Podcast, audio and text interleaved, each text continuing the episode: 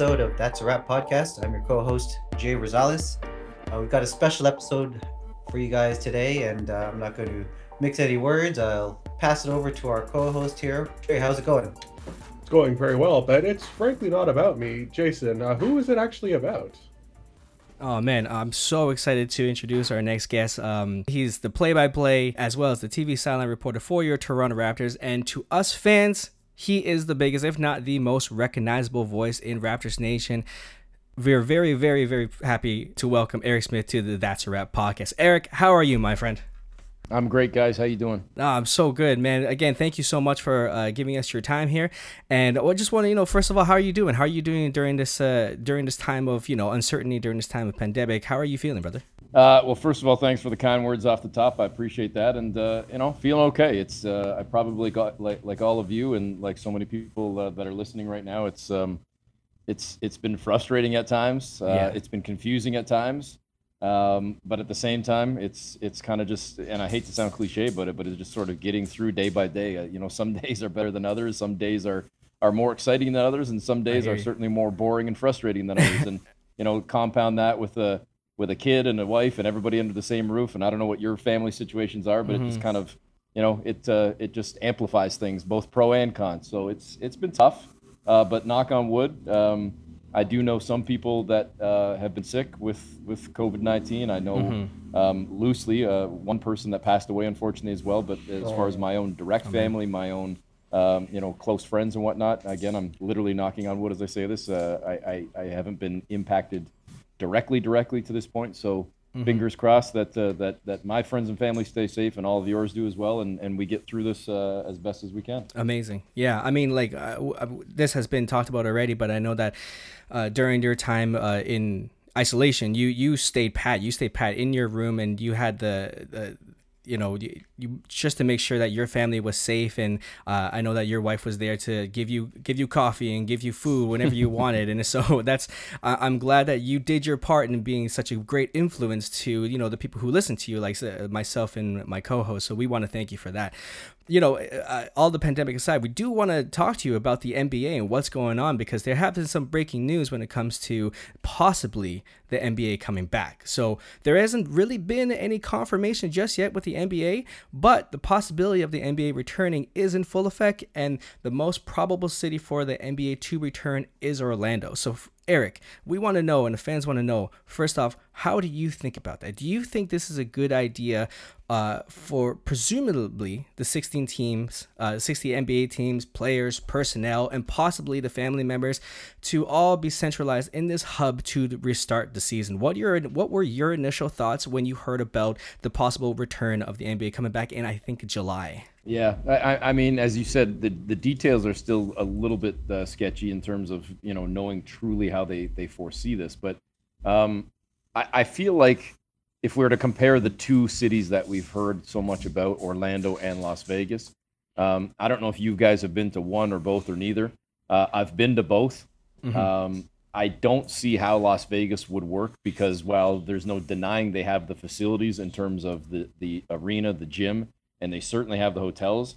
I'm not sure how you would be able to um, safely contain or house the players within those hotels um, unless you were to simply say, you know, hypothetically, I'm just arbitrarily pulling a place out. Uh, we can we can house the entire 16 teams, all staff, all coaches, all referees, game ops, players, Right. players' families, whatever. We can house them all in the MGM Grand, and we'll play out of the MGM Grand. Okay, fine, but you can't leave the MGM Grand. And and this hotel is only being used for the NBA. It's it's shut down to anybody and everybody else for the next three months. And you can't go out on the Vegas Strip. You can't go anywhere. You must stay in the MGM Grand. If that's the case, then I think it could work. But if you've got some guys in the MGM or some people at Mandalay Bay, and then you're, you know, some some dude des- decides, you know, to do a late night run to the CVS to pick up some snacks or something or whatever else, it's not going to work because of the potential exposure, obviously, and, and, and becoming in contact with the general public and, and whatnot. Whereas I think the example in Orlando at Disney World, and again, I've been there, um, I, I, I feel like that's a gated community that is a city, uh, you know, in itself. And if you were to tell the the NBA and again all of the coaches, staff, et cetera, et cetera, anybody that's when I say NBA, obviously I'm talking anybody, anybody in that that that that group, that party.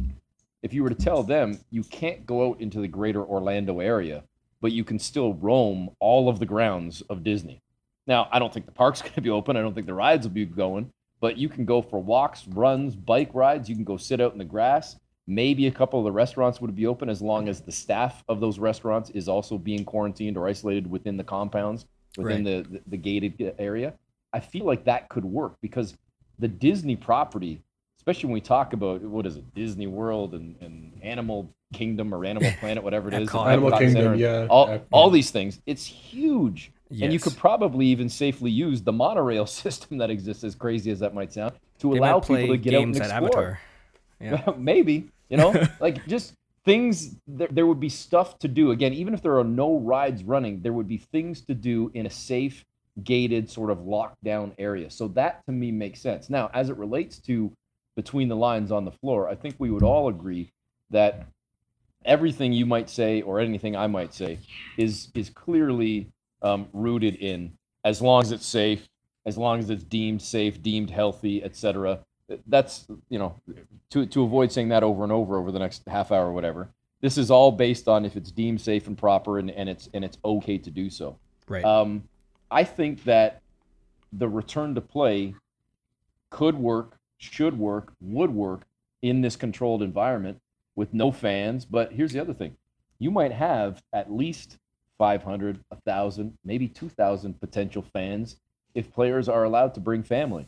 You know, wouldn't it be kind of cool to Mhm. see the Raptors playing, you know, whomever, the Brooklyn Nets, and half the league is in the stands. There's James Harden and Russell Westbrook, you know, watching the That's game. and- true. That's a good point. it's kind of got like a what else are they going to do? They're going to sit in their hotel rooms they're going to be going for a walk? I'm sure you're going to get a bunch of players and coaches in the stands watching these games so you actually might have a bit of a vibe a bit of an atmosphere. Um, the broadcasts are certainly going to sound different because i would imagine things would be done remotely. Uh, i'd be Mhm. shocked if if local or national broadcasters were allowed into the compound and into the buildings. I got to imagine it's going to be uh, a satellite feed that's sent out and then each local broadcaster calls their own game with their own you know graphics and statistics and, and everything else and radio calls it off a monitor and broadcasts that you know onto onto the radio. Uh, that's what i would assume. So i feel like this could be done. The biggest question ultimately is are we you know ending the regular season and fast tracking straight to the playoffs?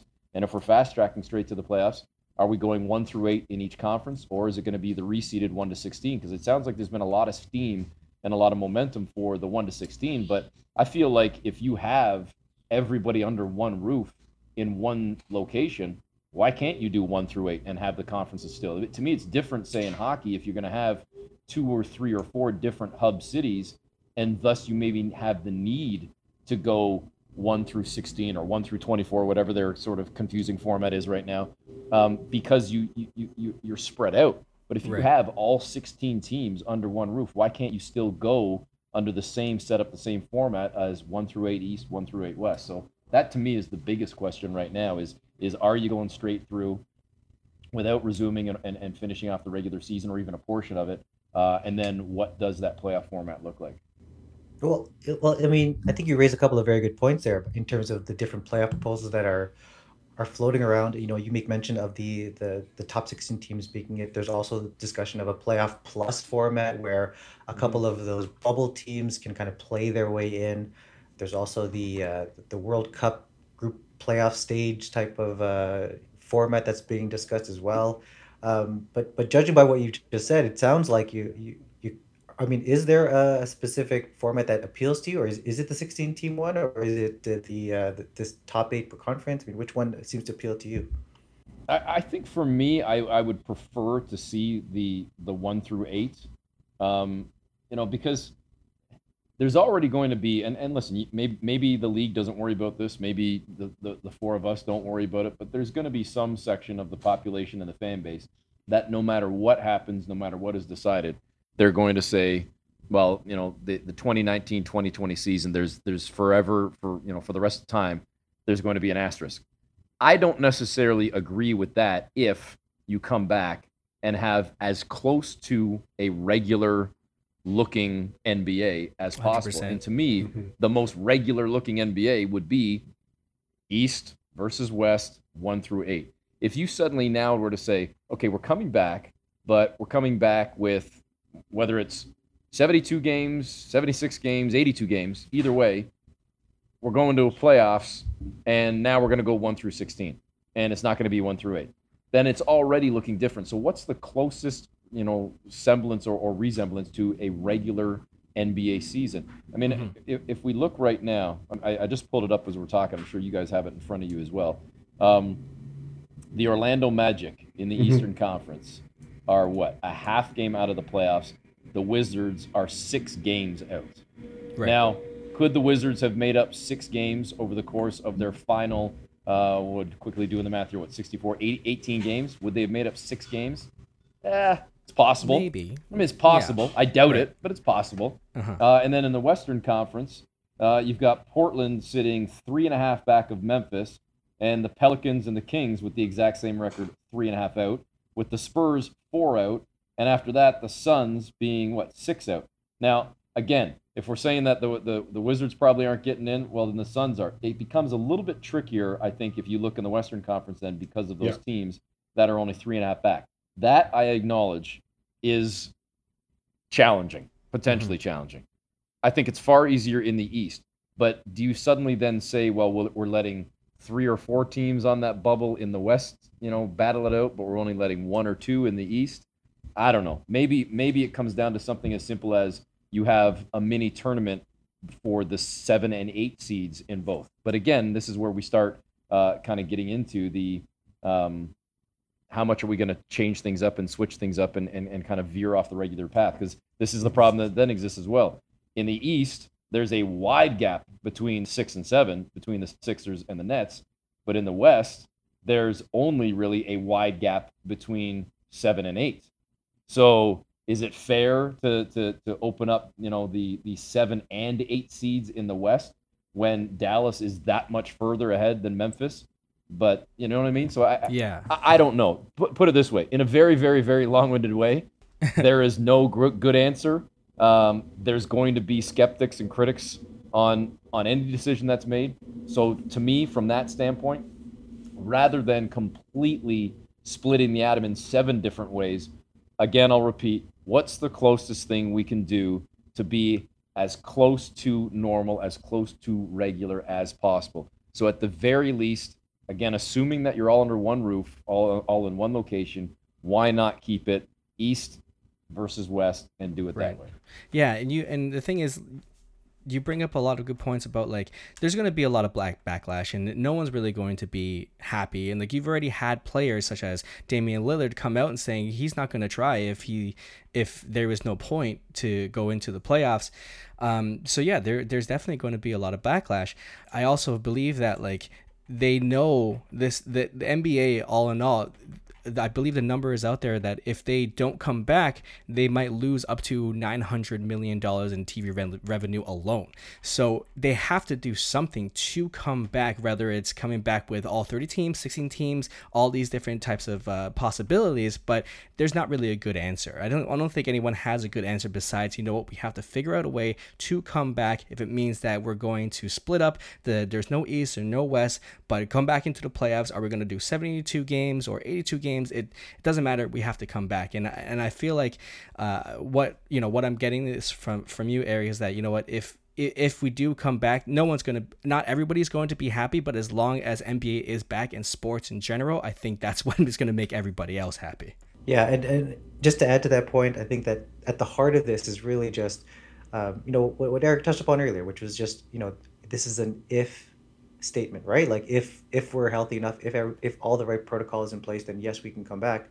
Um, but that also stretches out further into okay, if if the NBA is returning, is it safe to bring back thirty teams? Is it safer to bring back only sixteen teams or twenty teams, right? And I guess the the growing perception, uh, at least from from what I'm reading and what I'm hearing, is that um, the less teams you bring, the the better, right? Like some teams will feel like they're in a, a situation that's a bit, uh, I guess, safer for themselves and their families.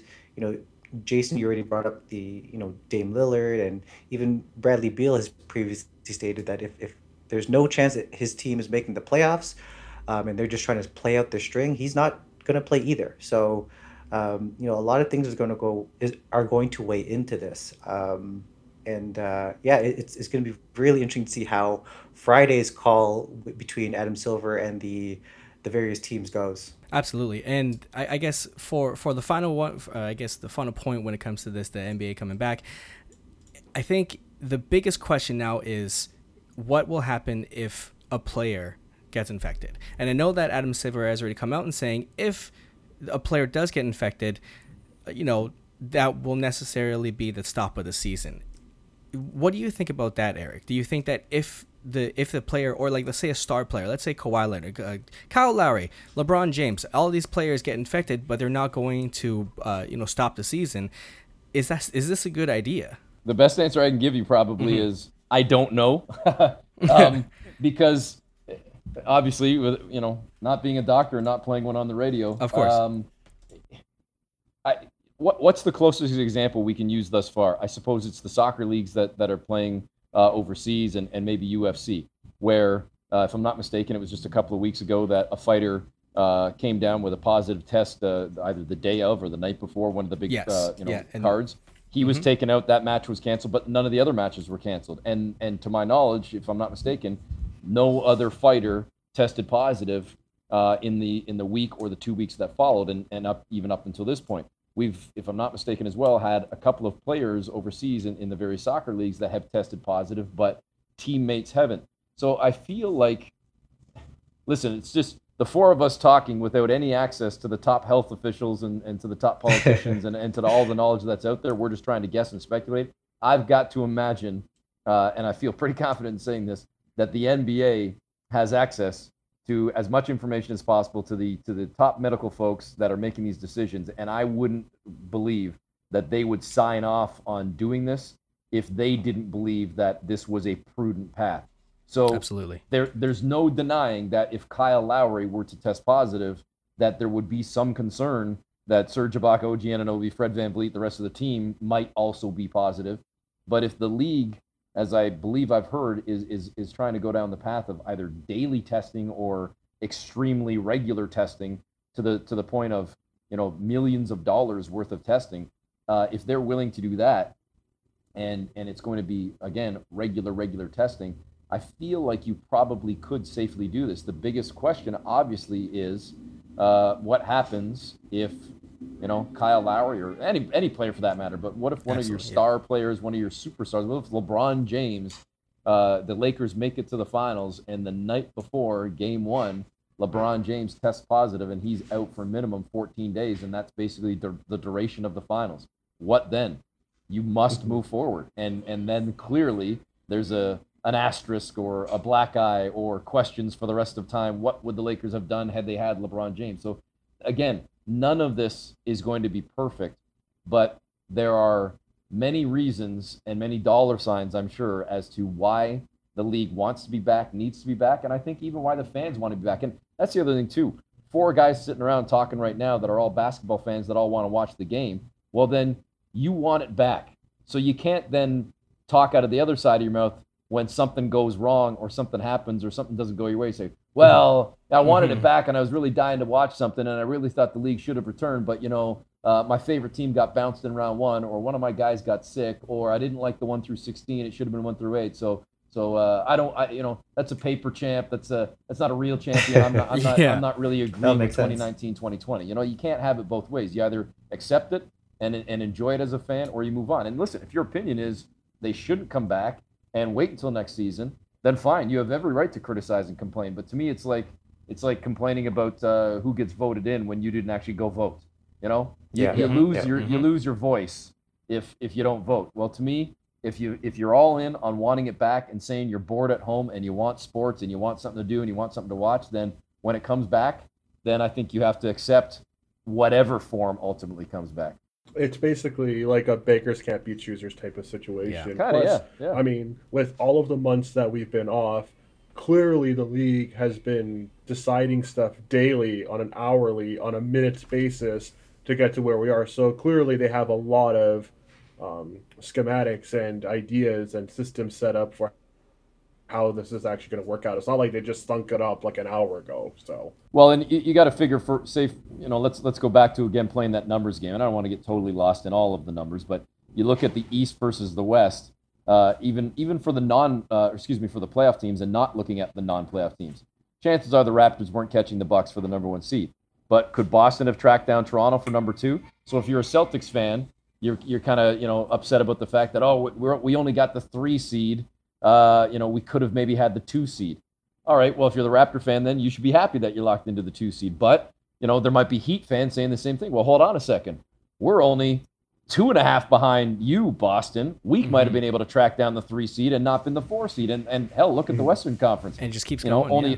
game and a half between the Clippers and Nuggets and 2 3. Nuggets only a game and a half ahead of the Jazz. The Jazz only a game and a half of the Thunder. The Thunder only, uh, or, or tied, excuse me and then mm-hmm. the the Rockets only a game and a half ahead of the Mavericks. So all of those teams could be upset because you could even be the the seventh seed Mavericks and say, well, hold on a second, we're only a couple of games out of the potential four seed. Hell, we're only four back of the three seed. Who's to say we couldn't have gone on a run? So no matter what happens, there is going to be people and teams that are upset. But overall, what is the best case scenario? Because to go back to, to the point that you guys made as well, and, and I would agree, if I'm Dame Lillard, if I'm the Blazers, if I'm the Warriors, if I'm the, the Cavs or the Hawks, there's no chance you're making the playoffs. So why would I then leave my friends and family? Why would I go into the compound area, wherever it is, mm-hmm. potentially mm-hmm. risk mm-hmm. In, infection or whatever for meaningless regular season games? But at the same time, then what's the playoff format? Because are you just going to be super strict and say, yeah, you know what? Memphis is in, they're the eighth seed, and Orlando is in, they're the eighth seed, and that's it, period. Sorry, Portland. Sorry, Washington. Sorry, anybody else. It right. might mean that the league has to take the hardline stance because then you're not only cutting off those teams that were on the bubble, but you're also then saying to the other seeds, hey, that's it. That's where it ended. These are unprecedented times. This is something that hasn't happened to the world in 100 years since the Spanish flu. We couldn't have planned or predicted for something like this. So hey, sorry about the sour grapes, but yeah, Boston, you are the three seed. You don't have a chance at two. Sorry, Utah, you are the four seed. You don't have a chance to move up to three. It, it just might mean those hard decisions where, in that sense, everybody's taking a bit of a hit. Because technically speaking, could the Raptors have maybe tracked down number one? Yeah, technically. Could the Clippers have maybe tracked down the Lakers five and a half back of LA uh, in, in the West? Yeah, maybe. So in that format, if you make that hard line cut, then everybody everybody to some extent is having to swallow a little bit of a bitter pill because everybody's locked into where they are and nobody then should gripe because everybody's taken uh, a bit of a hit to some extent mm-hmm. perfect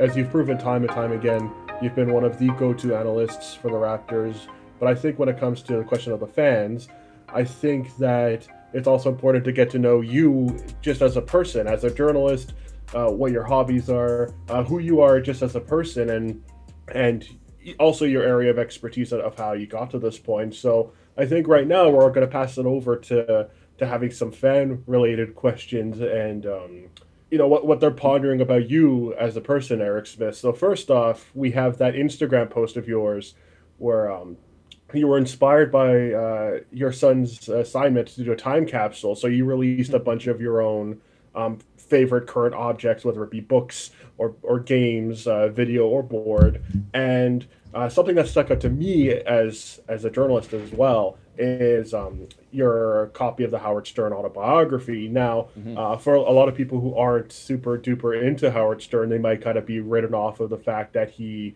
might be a bit of a more shock jock type of um, type of personality who relies on shock humor. However, there's also the vulnerability side, and I, as as you have his autobiography, I'm sure that you're very in tune with who Howard Stern is as a person and how he gets people to open up. So, uh, what as uh, as as a journalist, what do you find uh, that you could take away from people, not just Howard Stern, but from journalists growing up? Like, who have been your biggest inspirations? Uh, what kind of um, tools of the trade did you discover for interview formats, for for analyzing? Um, Howard Stern, anybody? Who are your biggest influences? Well, I mean, I'll, I'll just touch on Stern for a second, seeing as you brought him up. Uh, I, I believe I'm a little bit older than you guys, at least a little bit older than you guys. No, Um, no, you're. I, I know you can see you're. You're about 25. Yeah, yeah, I wish. um, listen, anybody that, that has listened to Stern for a long time, there is a, a, a major difference between Howard Stern today versus Howard Stern 10 years ago, let alone Oh, 20 yeah. years ago. And there's no Oh, yeah. denying the shock jock component and, and a lot of the sort of uh, graphic or, or, or adult humor and whatnot that still does exist to some extent on his show, but certainly not to the extent that it once did. And what I respect and appreciate about him and admire about him now is his ability to connect with people and his interviewing style and his interviewing skills. And and and Mhm. for me, I definitely have broadcasters, uh, play-by-play guys across all sports, and I can give you a, you know a, a bunch of names, and I will, um, that I respect and admire, and that I looked up to, and that I considered as as you know role models for for lack of a better term as as a young sports fan growing up. But I would say many of the broadcasters that I respect and admire most are those that that can conduct good interviews. And mm-hmm. I like to think that I'm a decent interviewer. It's something that I enjoy doing even right now, doing this Instagram show that I do at night during the pandemic. It's just a fun way for me to have conversations with people and to continue to hone my skills and hone my craft in terms of interviewing. One of the things that I've said for years, and I don't know that this is the best advice, but it's the it's it's good advice for me that that worked for me that I would pass on to others. Uh, whenever I do, you know, a, a, a chat with a, a high school class or a college class or something, this is the the piece of advice I always give. And again, take it take it for what it's worth. If it applies to you, great. I've never written a question down in over 20 years in broadcasting. Um, any interview I've done in a sit down interview, um, you know, where it's a feature interview or when I'm hosting a three, four hour radio show, Mhm. I don't write questions down. I might write bullet points down of, of information. Um, I might, I might, I might have a couple of notes mentioned, but I don't have question one, boom, question two, boom, question three, boom, because to me, you have no idea where the conversation is going to go, what direction it's going to take. The answer that you get to question one, does it make sense and flow into question number two? Is there an opportunity for a follow up that you miss because you're so focused on asking that next question that you're not actually really listening or paying attention? And thus you miss something, you miss an opportunity to, to do that follow up or to take the conversation in a different direction. You go into a chat with me and, and think it's going to go one way, and all of a sudden I say something, what, even if it's not outlandish or, or controversial, it's just interesting. And we start taking it in that direction. If you're so focused on, on concentrating on your piece of paper and on what you've got jotted down, you might miss that chance and the interview might not be as good. So to me, it's it's not writing something down and it's just talking to people. And you have to be prepared in your mind. This is where you do your homework, where you should know your guest and a lot of stuff about your guest. Uh, and even if you're not breaking, you know, like I, I'm not necessarily going to get caught up in like, you know, finding all these crazy little tidbits that nobody else has and shocking the guest. Like, oh my God, I can't believe you didn't, you knew that about me. How did you find that? Yeah, that can be interesting sometimes, but just knowing your guest and your subject overall. And that's where I think Stern is fabulous Yes. about getting people's guards down, getting them to talk about stuff, allowing them to kind of be themselves and and finding those little opportunities to kind of get in there and, and, and, and pry away and peel back the layers a little bit more. I think David Letterman in a in an entertainment late night talk show format was very good at getting the the the guard of his guests down and getting things out of people. Clearly, Larry King, uh, when he was at the height of his his career, was was a fabulous interviewer as well. Current day, I think George Stroumboulopoulos is a hell of an interview. Bob McCown, uh, Peter Mansbridge. I mean, I could continue Yes, to sir. throw names out. Um, but again, it's those conversations and those interviews that I, I kind of appreciate more than anything else. And that's why I like Stern and, and other broadcasters over the years,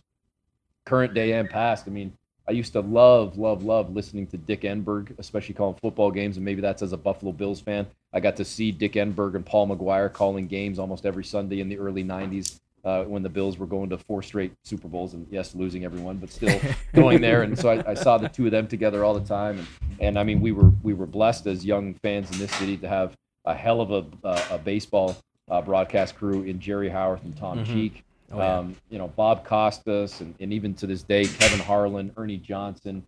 Uh, you know, so many, so many, so many great people. Um, and and hell, for me, even coming into the industry, uh, as at a very young age and working alongside Bob McCown, George Stroumboulopoulos, Elliot Friedman. Yeah. Uh, you know, over the years, whether it be a, a Don Landry, a Mike Hogan, Chuck Swirsky, Jack Armstrong, and now Matt Devlin, Paul Jones, Leo Rautins, like all these people that that I ha- am colleagues with, but that I also got a chance to learn from as well. Um, so even if it's just watching somebody on television or listening on the radio or working, you know, shoulder to shoulder, I've just been, you know, blessed to have so many people to, to help influence me and, and kind of, um, you know, guide me or, or help me hone my skills and, and just continue to learn. Oh, that's that's great. I love love the the advice that uh, you know you kind of dropped in there. I know you were speaking about you know Howard Stern, but you know I'm sure that that that Jay and Drake probably agree with me that we're also thinking along the same lines when we're talking to you about this. So uh, again, thanks for the, the the great feedback and and and the great answer to that question. You brought up a couple of things that I want to bring up, so I don't want to take up too much of your time. But like the the Elliotte Friedman, uh, you know, I think at at one point you had, uh, you know credited him with where you are today amongst the many people who have you know kind of helped you out along your journey but uh, i believe is that at one point uh, you know he his decision to uh, leave the fan and pursue a tv spot opened up something for you so i guess the question then is you know as it pertains to elliotte friedman if he had never left uh, would you uh, like what would you have done like would you have you know i, know it's a little bit far back out there but you know, maybe you still end up with creating something like the midweek. Um, but who knows? But like, what, where do you, what do you think your career path would have been had Elliotte Friedman not left? Yeah, it's it's it's hard to say because I mean I was I was lucky enough, uh, you know. This is a, is a very very long answer, and as you guys can tell, I I'm very long winded. So, um, We appreciate I, it. I Yeah, I we was do, I for was yeah, I was lucky enough, and uh, I mean, listen, I, I- I've always said this that I, I feel that there's there's in anything in life, any job, not just broadcasting, but there's an element of luck, there's an element of skill. And when I talk about the skill, I'm by no means saying that in, in, a, in an arrogant or cocky way or anything. I just feel like if you're not good enough at something, eventually you're going to be found out. E- Eventually, it's going to come back. Whether you're a doctor, lawyer, broadcaster, you know, whatever you are, you, you construction worker. If you're good, you're going to stay employed. If you're good, you're going to continue to, to, to move up. You know, if you're not, you're not going to stay employed that long, or it's or, or you're going to find it tougher to stay employed, et cetera. But there's also a lot of luck. You know, even if you have, uh, you know, dad opens the door for you, father-in-law opens the door, the, the, the neighbor, the buddy that gets you the job, whatever. That's might, maybe luck, but then you got to have the skill to keep that job. So in, in kind of tying in the luck and the skill, I was hopefully skilled enough, but acknowledging lucky enough to get an internship at the Fan 590 in my final year of college. So uh, I went to Humber, and and part of the reason I chose Humber College was because of the fact that they had written into um, the the description of their program. I was in the journalism program, not radio. Um, the last semester of your final year, it was a guaranteed internship. Now you might not get where you wanted to go, but you were guaranteed an internship. I was lucky enough to get into the Fan 590. Well, as I'm getting into the fan, within six months, everything just sort of flips on its head within the industry. So I'm coming out of college as the Raptors are in their second year of existence. So you already have this brand new team that at the time, I'm not going to say nobody cared about, but it was this new team. It was in Toronto, Hockey Mad City. If you were a basketball fan, uh, or or somebody that that knew and loved the game like I did growing up. I'm in this weird Canadian that didn't play hockey. Like I, I I played road hockey every damn day of my life, but I never once played ice hockey, even as a timbit, as a peewee, as a whatever at any level. I never played organized full equipment ice hockey. I grew up playing basketball and baseball. Those were and, and I, I like to bowl even from time to time. Like I didn't I didn't I didn't have hockey in my blood in terms of ice hockey. Uh, So I covered the men's basketball team at Humber for a couple years. I come out of college. Toronto's got this brand new team that's only been around for a season. Suddenly now I'm at this sports radio station and I'm, you know, clamoring to do more, do more, do more. And it's more like, hey, just do our coffee runs. Hey, can you just help us do some editing? You know, it, just do, doing the grunt work, which is fine. Yep. That's what interns do. But six months in, I start doing some part-time producing and, and you know, I'm, I'm booking some guests at night. I'm working on some shows and I, I was afforded the opportunity to go down a few times and, um, uh, you know, go to some practices and stick a hand in a, you know, scrum and, and talk to some guys and job shadow, uh, essentially. Elliotte Friedman and George Stroumboulopoulos, who were the two primary basketball Raptor reporters at the fan at the time. Well, suddenly, um, Headline Sports starts up. Headline Sports years later would become The Score. The Score years later would become Sportsnet 360. But all of a sudden, when Headline Sports starts, they're this brand new sports station in Canada trying to compete with TSN and, and, and trying to find their mark in the in, in the landscape and competing with Sportsnet and whatever else. And they come and they take producers, engineers, um, uh, reporters, hosts, on-air staff from from TSN, from the fan, from the industry in general. And the trickle-down effect of that was the fan probably lost about I don't know eight to ten people, both you know behind the mic and on the mic, uh, and and replaced those eight to ten with you know two or three. Well, one of the people that left was Elliotte Friedman, and I was fortunate enough to, uh, as a result of the trickle down of all of the, the the people that departed the fan, I actually got hired full time and like got a job at the fan less than six months out of college. Uh, I was just lucky enough, right place, right time. Had I graduated a year or two earlier or a year or two later, that probably doesn't happen because now the you know either headline sports isn't even an idea yet, or they've already been around for a couple of years and they've already hired their people. So right place, right time for me. And then as all of this is happening and I'm beginning my first full year at the radio station, one year later, uh, the Fan 590 acquires the Raptors rights. So the Raptors play-by-play was on CFRB 1010 for the first three years of existence, and they've been on the fan ever since. So now I'm established at the station. Elliotte Friedman's gone. Barry Davis had taken over as the reporter in Elliotte's absence, but I Oh, was sort of now shadowing with Barry. And then as the fan acquired the rights, they basically made Barry the full-time pre-half and post and said, "You're kind of like the number two guy. You go into the locker rooms, you get the tape, you do the visitor stuff. Barry will get on the air and host the show." And then when you're done with the locker room stuff and you have some tape and, and you have some clips and comments from the players, you then join Barry on the air and you guys will sort of host it together and kind of be like the one two punch. But Barry carries it until you're done in the locker room. So I'm still producing at night, I'm still producing on the weekends, but then I'm also double shifting and, and, and covering the Raptors. Home games only. I wasn't traveling for the road games. And of course, Chuck Swirsky and Jack Armstrong had been hired to do the broadcast. Well, we do that for one year, and Barry decides to leave to pursue other interests, and I get promoted to being the number one guy. You're now the host, pre, af, and post. Uh, That's and, you know, crazy. so I'm 25 years old, and I get to take over the the Raptors broadcast, doing the pre, af, and post, and did that for for seven years before I actually joined the broadcast itself, and now I've been doing the broadcast for 15 years. So it's it's again, had Elliotte not left, he's still the Raptor reporter. That door doesn't open for me. I'm still at the radio station. I'm still producing. So hopefully, Yeah. to again in a very long-winded way, to go back to your question, I don't know because I would have been at the station. I would have been producing shows. Maybe I get a chance to do some reporting and some hosting. Maybe. Maybe it takes a little bit longer though, or maybe I end up just kind of staying in the producing role. Maybe I leave and go into television and pursue other interests. Maybe right now I'm an accountant because my broadcasting career didn't take off. I have no idea. um, so it's it's it's literally like just kind of the flurry of things that happened all at the same time. Uh, had I been just a few years older or a few years younger, even just the, the the the Raptors coming into the league and the franchise existing right at the time when everything's kind of happening for me and I'm finishing college, even that sort of plays into the luck of the right place, right time. Because I've got to imagine, guys, you know, you guys are passionate basketball fans that are doing a, a Raptors podcast, uh, and it's awesome that you're doing this. Um, but if the league were like, if, if the Raptors didn't exist, I, I, you know, I'm, I'm trying to find a, a trying to find a, a, a way of saying this without sounding like a complete jerk in saying this. This is awesome that you're doing this, but I've got to imagine you'd love to be doing it on an even bigger level, right? On working for the fan or TSN or Sportsnet or, or whatever. Absolutely. And Of course. And part of the reason, perhaps, why maybe that hasn't been able to happen for you is because the league and the team has been established for so long now.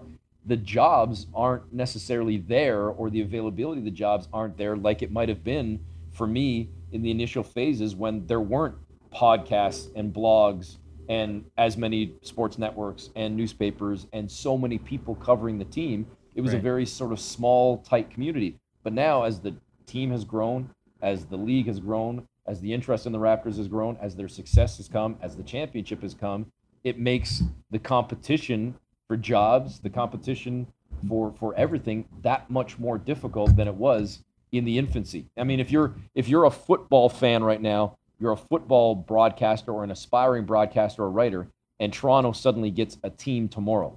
Maybe, maybe it might be a bit easier, and I, I use that term loosely, easier to get a foot in the door and to have a potential chance at a job because it's new, it's in its mm-hmm. infancy.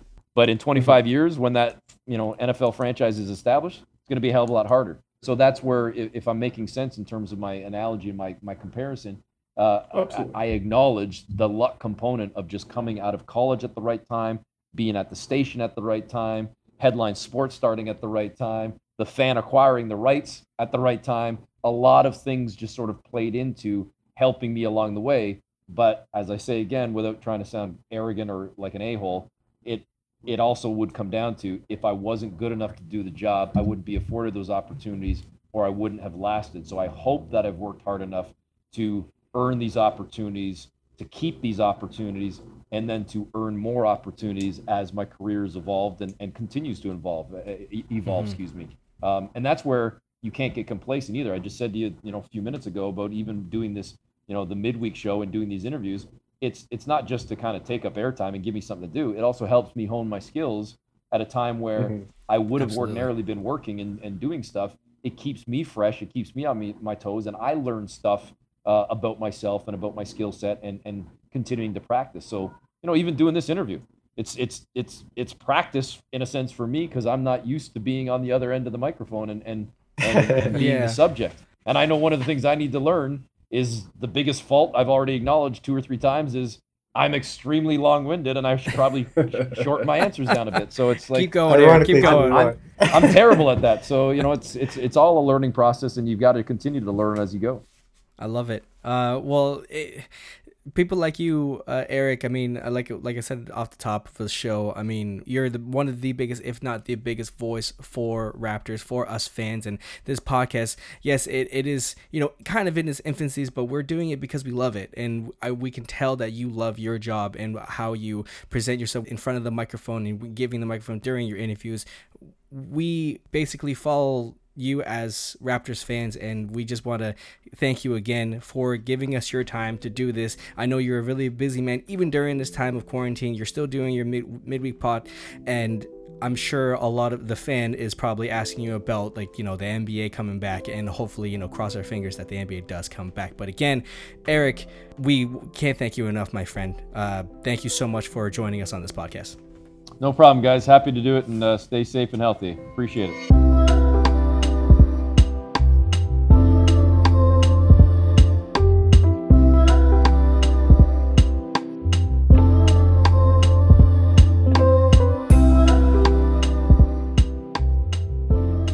So, Eric Smith's career was a little bit of luck and a lot of hard work, is what we learned from this golden interview. And it's just like the championship run, just like any sports team.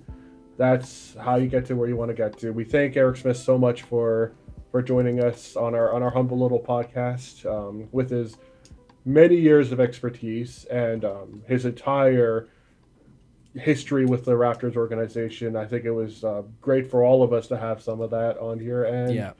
I we were very fortunate to have him. So thank you. I think it was just kind of nice to listen to Eric Smith talk about basketball again because like you know I don't know about you guys but or, or the fans who are listening right now like I, I listen to hoops uh, I've been listening to midweek and Eric is like I said I wasn't exaggerating he is the voice of the Raptors for like for me at least and to talk to have him you know tell us about the NBA what he thought about like the the pandemic and coming back into uh, the season or just going to the playoffs it was good insight and you know what it's a it was a lot of um, information that he he he gave he gave us, and it, it's something that I'm gonna take forward in this podcast, other podcasts, or like in future endeavors, really.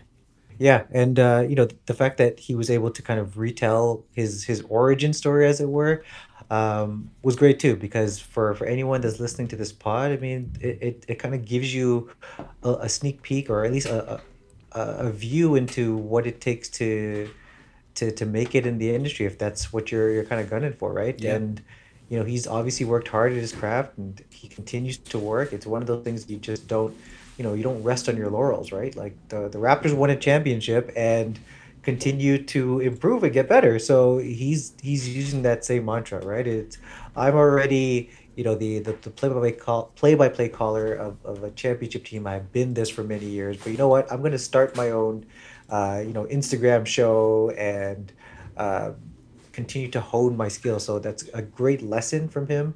Uh, Mhm. and uh, yeah, like like to echo both of your thoughts, like I thought that uh, that went really well, and I, and again, I thank Eric for for his time and and specifically all the the great little anecdote and advice he, he gave us along the way.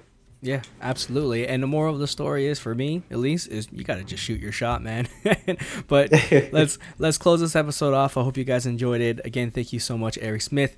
Uh, you guys know where to find him. You don't need to know where to where to find him. You know where he is. But Dre, where can the fans find you, my friend? Uh, speaking of shooting your shot, uh, here's all of the ways that us three are trying our best to, to fight and keep active and shoot our shots. You can find me on Twitter at Andreas Babs, and you can follow my film editorial and review website, Films Fatale, F I L M S, F A T A L E dot com, no spaces. And um, on that note, uh, June 1st, I'm officially revealing my top 100 films of the 1990s. Every two months, we're doing the top 100 of each decade in reverse order. 2010s is done, 2000s is done, 90s is coming up. And I have a very bad feeling that this is going to go very well and also very poorly um, because I feel like a lot of fan favorites aren't on there. Um, I, I swear you can only fit 100 films, it's not easy. So uh, let us know what you think. Um, Jay, where can we find you?